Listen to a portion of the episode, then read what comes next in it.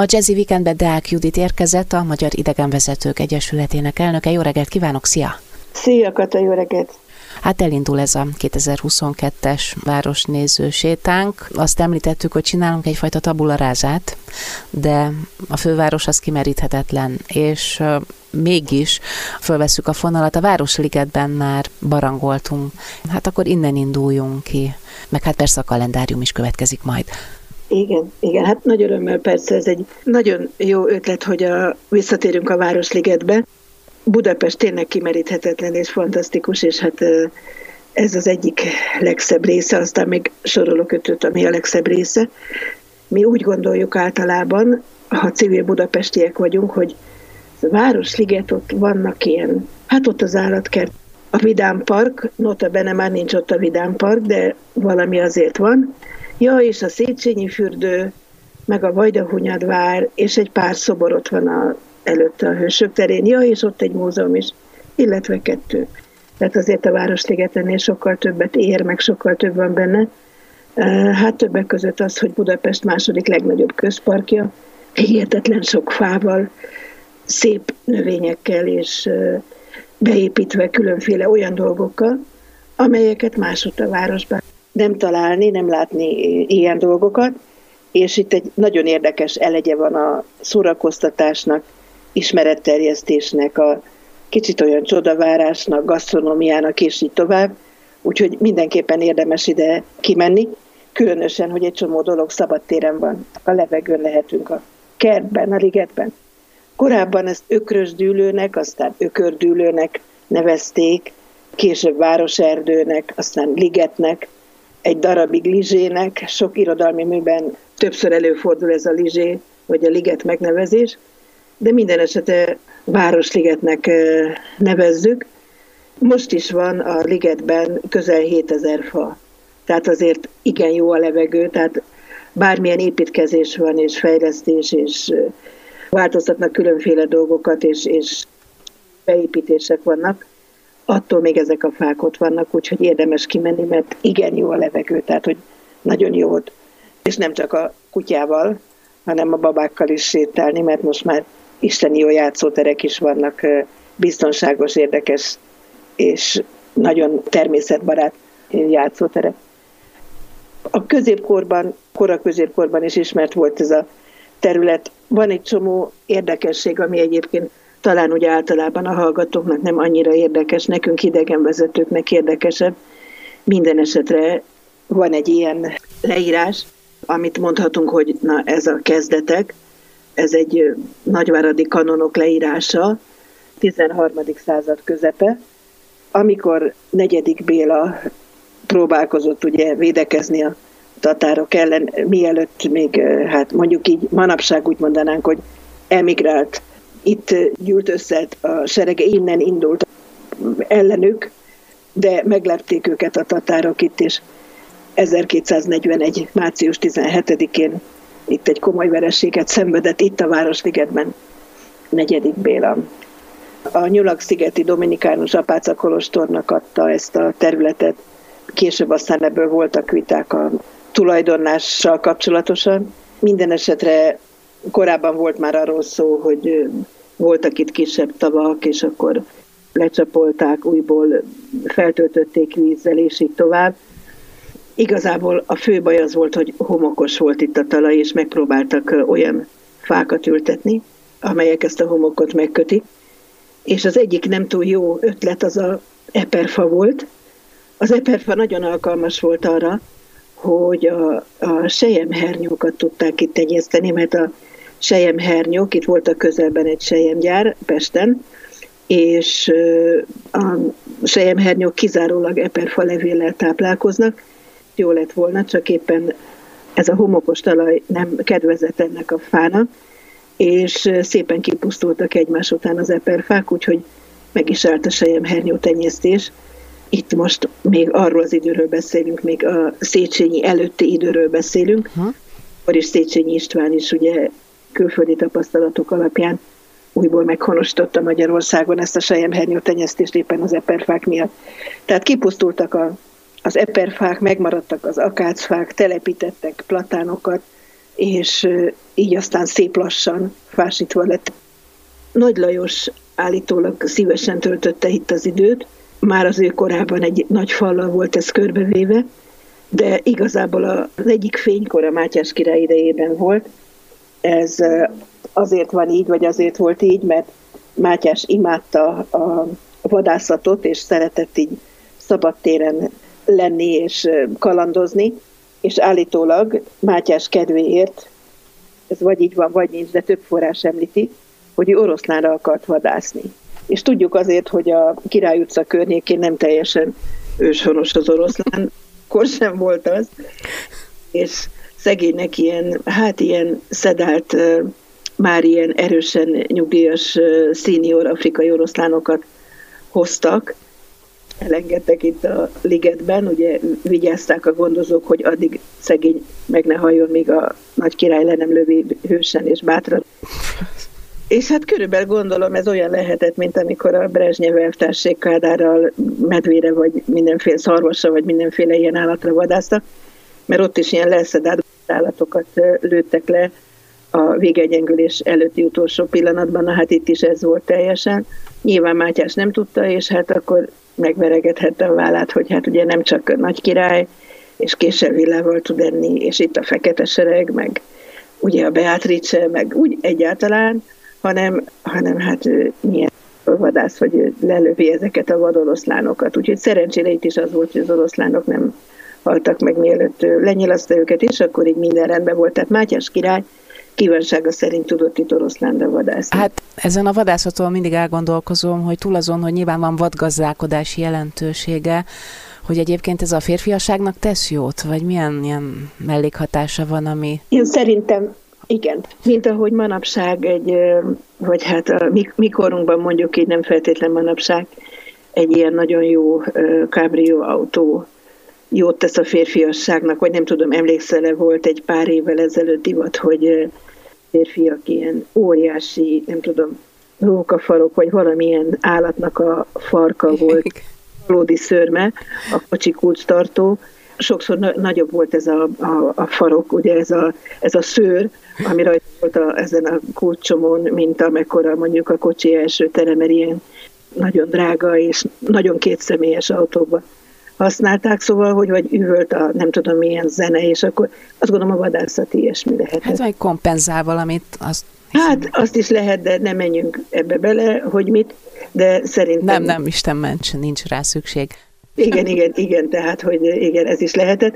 De minden esetre Mária Teréziának nem azért, mert feministák vagyunk, hanem azért, mert ez így történt, és ez a tényvalóság 1770-ben ő előírta, hogy volt egy olyan erdőtörvénye, hogy ahol kiirtották a fákat, ott az erdőt újra kellett telepíteni, és itt is egy komoly írtás volt a városerdőben, úgyhogy ő az ő rendelete alapján rengeteg új fát ültettek a, a ligetben, és aztán Mária Terézia után volt egy másik nagy Habsburg, akit ugye a legmagyarabb Habsburgnak neveztünk, akiről már szó esett korábban szerintem a, a József Nádor, és ő volt az, aki hát felkarolta ezt az építkezést, és nagyon-nagyon sokat tett azért, hogy szép legyen és rendezett legyen ez a Városliget, tervpályázatot hirdetett a kert rendezésére, vagy a park rendezésére, és aki ezt nyerte, az annyira lelkes volt ettől a szép feladattól, hogy fölajánlotta a honoráriumát a kertnek, a parknak az építésére, de hát József Nádor gyűjtést rendezett, ő maga 6000 forinttal járult hozzá, és 45 ezeret sikerült összeszedni, de hát 300 ezerbe került volna minden, úgyhogy mindent nem tudtak megépíteni.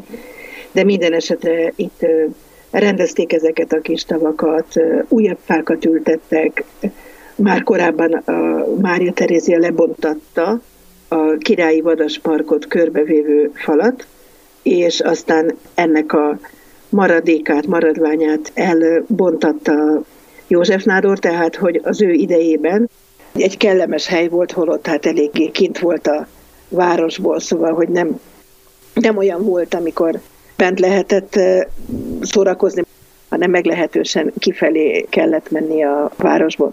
Oké, okay, Judit, most egy pillanatra megállunk, meghallgatjuk a dalát, ez a más világ, aztán folytatjuk a beszélgetést. Ez a Jazzy Weekend most is, mint ez időtájt mindig, zajlik a budapesti séta, idegenvezetőnk Deák Judit, és hát a Városliget történetéről csevegünk, vajon hogy is volt itt az előtt? Többeknek volt az az ötlete, hogy kellene valamilyen mutatványosokat ide behozni, és meg is történt. 1830 körül volt már céllövölde és csúszda gyerekeknek sehol nem volt, hanem itt volt egy felnőtt csúszda, és itt láthatták az emberek Antóniót, a karnyelőt, és akkor volt egy Horánszki nevű erőművész, ővele ki lehetett állni birkózni. Aztán 1832-ben megindult a Pesten az első omnibusjárat. Ugye az omnibus olyan, mint a lóvasút, csak nem kötött pályán megy, hanem ilyen buszféle, és lovak vontatják, és itt a Páva szigeten, az egyik kis szigeten volt az egyik végállomása, és aztán utána más mutatványos bódékat is felépítettek a 30-as évek végén, akkor egy tánchelységet is építettek. Szép lassan kibővült ez a mutatványos része, ez a, azért, hogy vonza az embereket, aztán hát általában bakák és cselédlányok jártak ide ki, amikor szabadnapjuk volt, és hát ezt nagyon gyönyörűen leírja például Molnár Ferenc a Lilium című darabban, hogy körülbelül milyen lehetett a liget. Különféle dolgok történtek itt, nagyon sokszor menekültek ide az emberek, például itt voltak kisebb dombocskák is, ahova az 1838-as nagy árvíz alatt ide kijöttek emberek, hogy túléljék, tehát hogy itt néhány napot eltöltsenek. Aztán a nagy dolog az volt, amikor egy fürdőházat építettek, és így tovább meg volt a korcsolyázó egylet, erről már volt szó, szóval, hogy, hogy rengeteg érdekesség kötődik ide. Igazából a 1866. augusztus 9 az egy fontos dátum, akkor nyitott az állatkert. Hihetetlen dolgok voltak, tehát az egy, az egy újfajta szórakozás volt Pest népének, azt gondolom, hogy érdemes talán legközelebb beszélni arról, hogy ott mi volt, aztán mi lett, és akkor a mellette lévő Van Petics vendéglőről, amit mi Gundelnek ismerünk, és a régi Vidám Parkról, a cirkuszról, és a Széchenyi fürdőről, aminek szintén volt egy érdekes előzményem. Akkor innen folytatjuk, Jó. és um, bőven lesz itt még mit mesélni. Igen, és igen, igen. Most pedig annyiban aktuális, hogy a um, hétvégi környéki évfordulókra tekintünk, nyilván itt is vissza időben.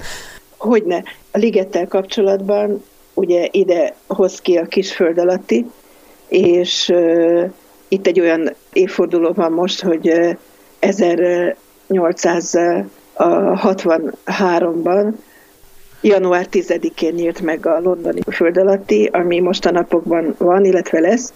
Nyilván, hogy ott nyílt meg, mert mindenből mindig az első Londonban van, vagy Angliában van, tehát ezt nem lehet tőlük elvenni soha, és büszkék is erre, és ha nem is ott van, akkor is azt mondják. De ez itt volt, és amikor a szépítőbizotmány ezt kitalálta, hogy legyen a kiállításon föld alatti, akkor építsenek a sugárút alatt egy föld alattit, akkor a közmunkatanácsnak a vezetői és néhány tagja kiment Londonba ezt tanulmányozni, és hál' Istennek meg is építették. Tehát, hogy itt ez egy lényeges dolog, hogy megnyílt ez a föld alatti. Aztán, ami meg nekünk érdekes, illetve hát nekünk az egész világon ott, ahol keresztények vagy katolikusok laknak, hogy ezen a héten volt a vízkeresztnapja, január 6-a, amit sok helyen Epifáninak neveznek, ami azért neveznek vízkeresztnek nagyon egyszerű okból, mert a Jordán vízében keresztelő Szent János megkeresztelte, vagy bemerítette Jézust, és akkor ez volt a vízkereszt. Olaszországban például ilyenkor kapnak ajándékot a gyerekek, általában sokan ilyenkor szedik le a karácsonyfát, tehát ilyenkor van vége ennek a karácsonyi díszítésnek, illetve az ortodox karácsony is most kezdődik, tehát hatodikán, ez már 2000 éve így van, 2022 éve, tehát hogy ez, mivel hogy most 2022. január eleje van, pont jó kimondani vagy elmondani, uh-huh. mert szoktatom magamat hozzá, mert biztos, hogy leírni még, lehet, hogy már kimondani tudom, de leírni még biztos nem. Tehát, hogy 2022. január 6-án volt az ortodox karácsony, és azóta az ortodox karácsony most kezdődik. Tehát, hogy némi csúsztatással a római katolikus karácsonyhoz képest ekkor kezdődik, illetve még az is érdekes, hogy ez a farsagnak a kezdete, tehát a, a pápa engedélye alapján elkezdődhetnek azok a ünnepségek, vagy azok a maskarás felvonulások és egyéb érdekes események, ugye, amelyekben italok és nők és ilyen bolondozások vannak. Tehát ez a mai napon elkezdődhetett, ez is a hatodikához fűződik, illetve még ami Magyarországhoz és Budapesthez konkrétan, hogy 44 éve, 1978. január 6-án kaptuk vissza a Szent Koronát az Egyesült Államokból, ahova a második világháború után vitték. Tudjuk, hogy ilyen írtó kalandos, valószínűleg túl kalandos története volt a Szent Koronának, amiről biztosan tudunk, hogy 43 esetet tudunk, ami, ami biztos, ennél csak több lehet, kevesebb nem. Uh-huh. Amikor így eldugták, ellopták, elásták, eladták, elrejtették, visszaszerezték, visszavásárolták, és így tovább hihetetlen. És a legutolsó nagy visszatérés pedig 1978-ban volt, 45-ben került ki ez az országból, az amerikaiak Fort Knoxba vitték, és ott őrizték, és akkor 78-ban döntött úgy a akkori elnök, hogy ő nem látja a fényt az alagút végén. Az volt mindig a feltétel, hogy a, azoknak adják vissza, akik jogosan képviselik a magyarokat, nevezetesen a demokráciát, a magyar népet, és hát ugye kommunizmus volt, úgyhogy úgy gondolták, hogy ez nem, egyelőre még ez nem valósulhat meg, és Jimmy Carter elnök volt az, aki azt mondta, hogy ő ezt nem hiszi, hogy valaha megváltozik, adjuk ezt vissza, de legalább legyen egy olyan feltétel, hogy egy méltó helyen állítsák ki a koronát. Így aztán úgy döntöttek, hogy a Nemzeti Múzeum díszterme, ami valószínűleg egyébként az országnak az egyik legszebb díszterme mai napig, és akkor 78. január 6-án Carter elnökség alatt dolgozó külügyminiszter Cyrus Vance volt az, aki ezt a küldöttséget vezette, visszahozták, átadták, itt kiállították, és aztán hetekig hosszú sorok álltak, álltunk, hogy a visszaérkezett koronát a Nemzeti Múzeum dísztermében. Aztán az átkerült egy másik teremben, és most pedig a parlament dísztermében láthatunk. Ámen. Igen. Tekintsük meg, ha még nem tettük. Egyébként interneten is gyönyörűen körbejárható. Abszolút. És meg lehet nézni, ha személyesen nem Elképesztő. kerülünk oda, érdemes rászállni. Elképesztő szép, és hát minden, ami úgy látszik, hogy Rubin, meg gyémánt, meg nem tudom, milyen zafír, meg gyöngy, szóval mindaz, aminek látszik, és 24 karátos arany az, amit ott használtak, és úgy határozzák meg a súlyát, mint a babáknak. Tudod, hogy nem azt mondják, hogy két és fél kiló Igen, gramban. 2500 gram. Na hát a babákat és a koronát ezt így határozzák meg, hogy 2500 gram. Úgyhogy azért ez nem kevés képzeld el, szegény király fejére nyomták ezt a két és fél, és ráadásul a szem előtt lógtak mindenféle, mit tudom, hogy, hogy állandóan fújkálni kellett azokat a zsinorokat, hogy kilásson egyáltalán. Hát nem kerülök ilyen kínos helyzetbe valószínűleg, csak mondom, hogy, hogy nagyon érdekes, és hát érdemes megnézni, mert ott egy ugye a parlamentben nem csak a korona van, hanem a koronázási ékszerek is, ott van a jogar, az országalma és a kard is, és ezek mind csodaszépek, és hát 7-800 meg 900 évesek. Azt a mindenit lenyűgöző, igen. Hát innen folytatjuk akkor jövő okay. szombaton. Rendben. Dák Juditnak köszönöm szépen a beszélgetést, a kedves hallgatóknak pedig a figyelmet, kellemes hétvégét kívánok mindenkinek, nagyon jó rádiózást itt a Jazzin, vigyázzanak magukra, a szerkesztő műsorvezetőt, Danai Katát hallották.